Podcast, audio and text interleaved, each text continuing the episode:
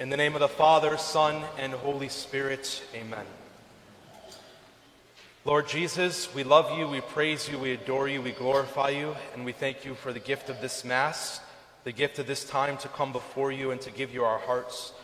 Lord, I ask that you take our hearts in this Mass and that you transform them and help us to leave here with a deeper desire to love you and to love those that you have given us in our lives.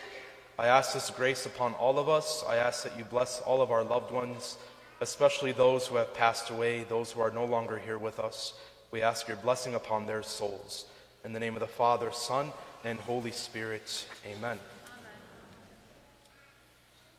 So imagine sitting in your bedroom or maybe in your home, a place where you might pray in your own house. And let's say you're praying in your home, and on this particular day, as you're praying, the ceiling breaks open, God appears in your house, and He comes to you, the Lord comes to you, and He's standing in front of you. And the Lord has in His hands either $5 million or a 15,000 square foot house on the lake with an infinity pool, okay? So imagine God doing that, standing there in front of you with these things. Raise your hand if you would choose the, the $5 million.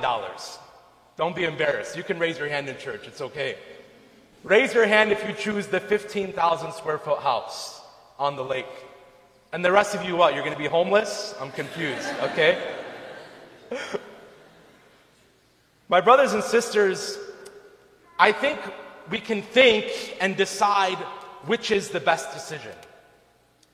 Whether it's that $5 million, whether it's that 15,000 square foot house, and what is the better decision. But the best decision that God had in front of us is not the money, is not the home, it's God Himself. God is the best choice. God is the better decision. And that's what we need to understand. That's what we need to believe. Because the truth is, and the Bible tells us this, if we do not know God, we do not know love. We cannot love unless we know God. Because God is the author of love. God is love itself. And until I know God, that's when I'm able to truly love. St. Paul says a very beautiful verse that I've been praying with this week. He says, Let your love be genuine. Which means let your love be real. Let your love be full. Let your love come fully from your heart. It's very easy in our lives for our love to be cheap, for our love to be fake, for our love to be surfacey. But God is saying, I want your love to be genuine. I want your love to be real. That's what God wants for us. Now, just imagine for a second how good we as Chaldeans how good in our community we are at pointing out someone who's fake, right? We're very good at that. We know when someone is fake. We can sift them, we can smell them, we can see them, we know who's fake. Imagine how much more God knows that.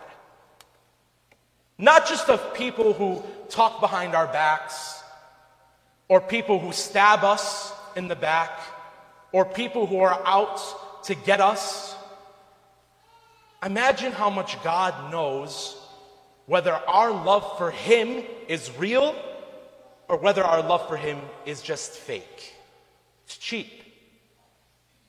Our love for God needs to be so real, it needs to be what Mother Teresa says. She says, in order for love to be real, it has to cost us something. She says, in order for love to be real, love has to hurt. And the last thing she says is, in order for love to be real, it has to empty us of something. And not anything, it has to empty us of ourself, our very self. That's real love.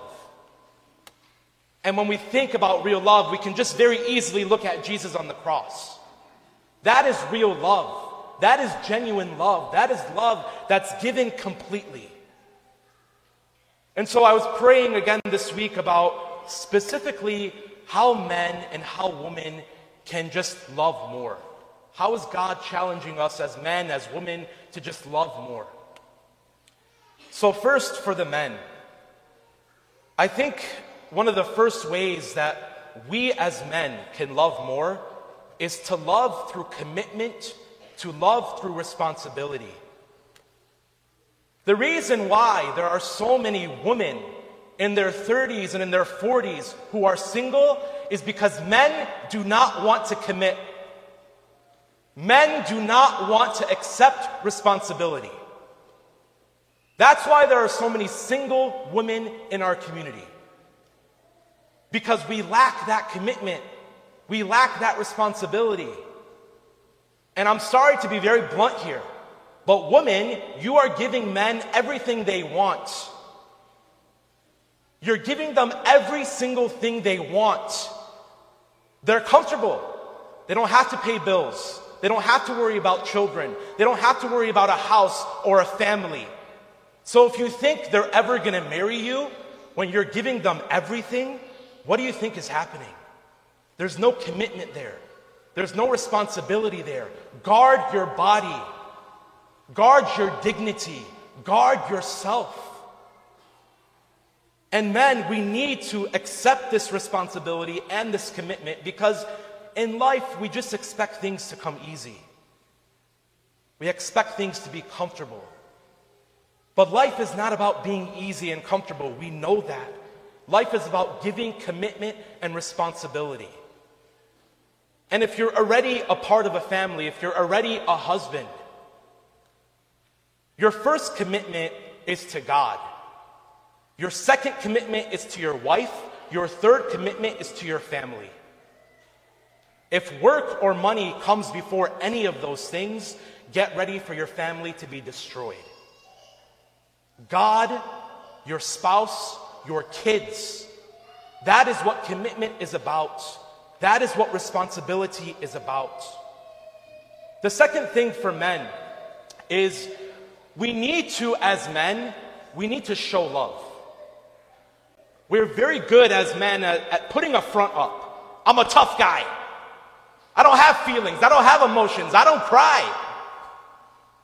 And we don't want to show love because we think showing love as a man is weak. That's what the women do. My wife can show the love. The woman can show the love. No. Men need to show love. I'll never forget as a kid, my mom would always drop us off to school. And before getting down from the car, we would give my mom a kiss before leaving the car. And we were very little. I was probably in middle school at this time. And I remember my mom turning to me and she said, Brony, don't forget this when you're older.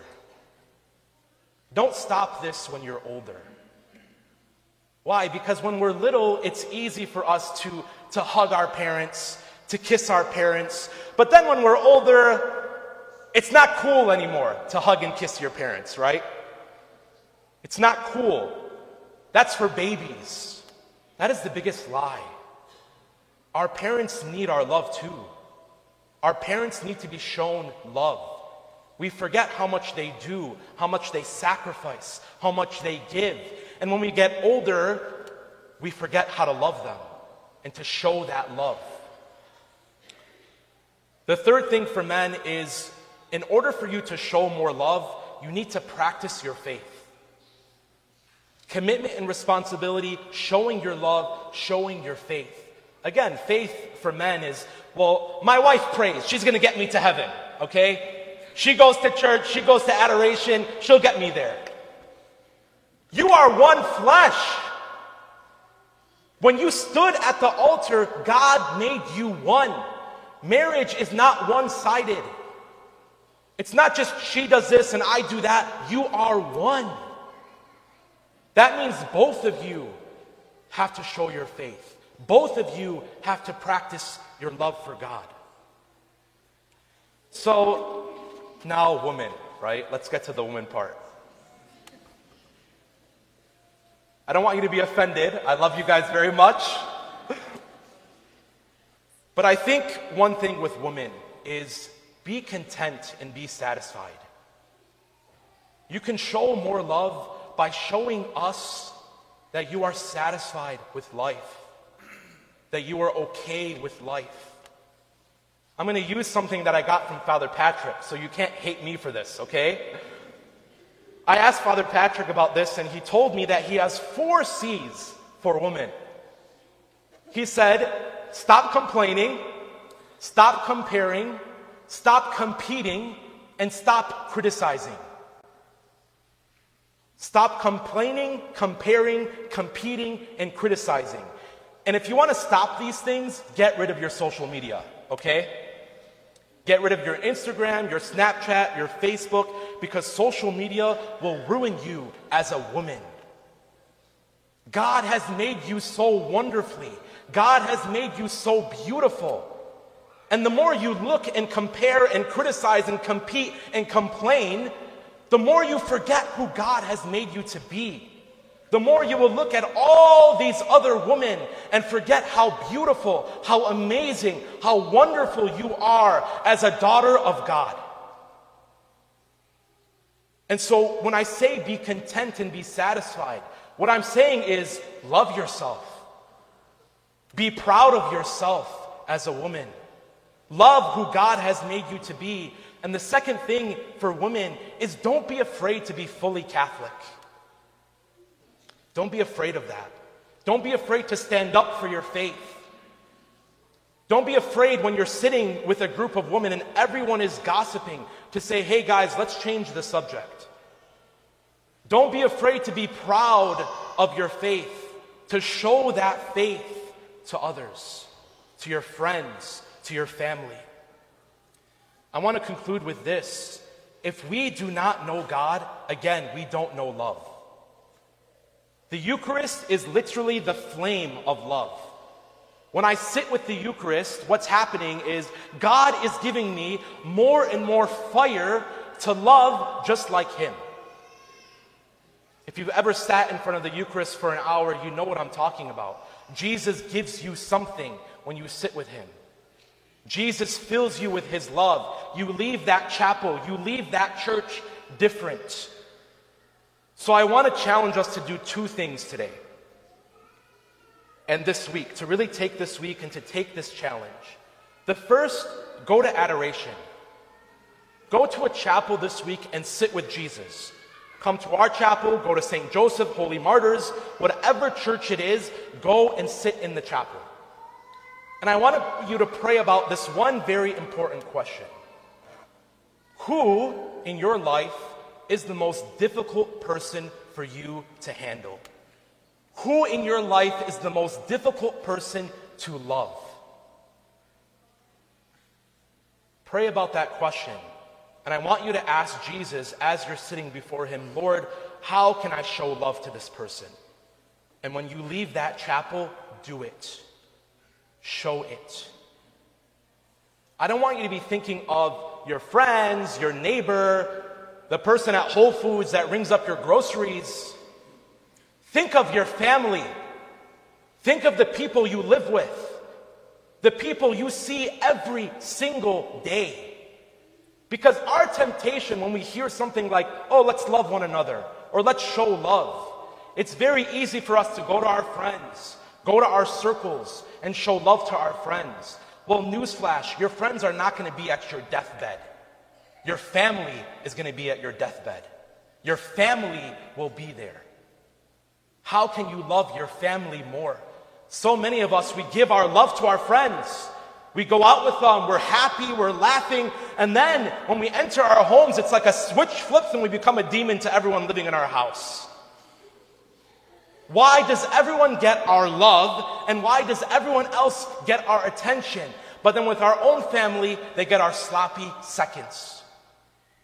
They get our leftover love, our cheap love.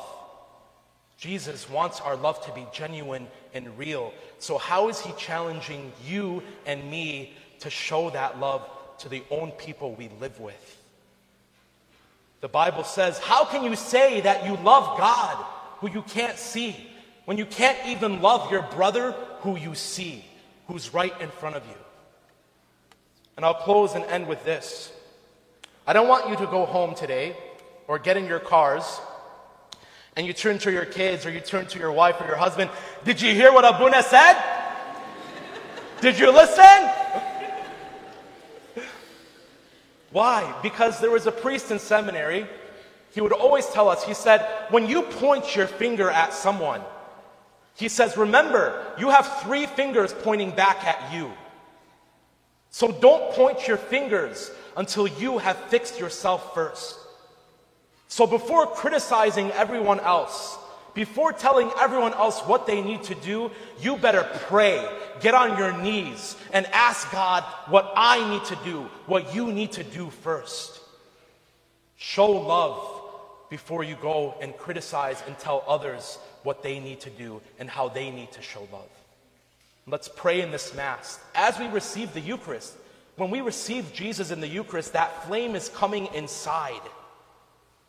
Let's not let that flame die out when we just walk out of this church and do everything else. Let's let that flame burn and really pray for that difficult person that we need to show love to this week. Amen.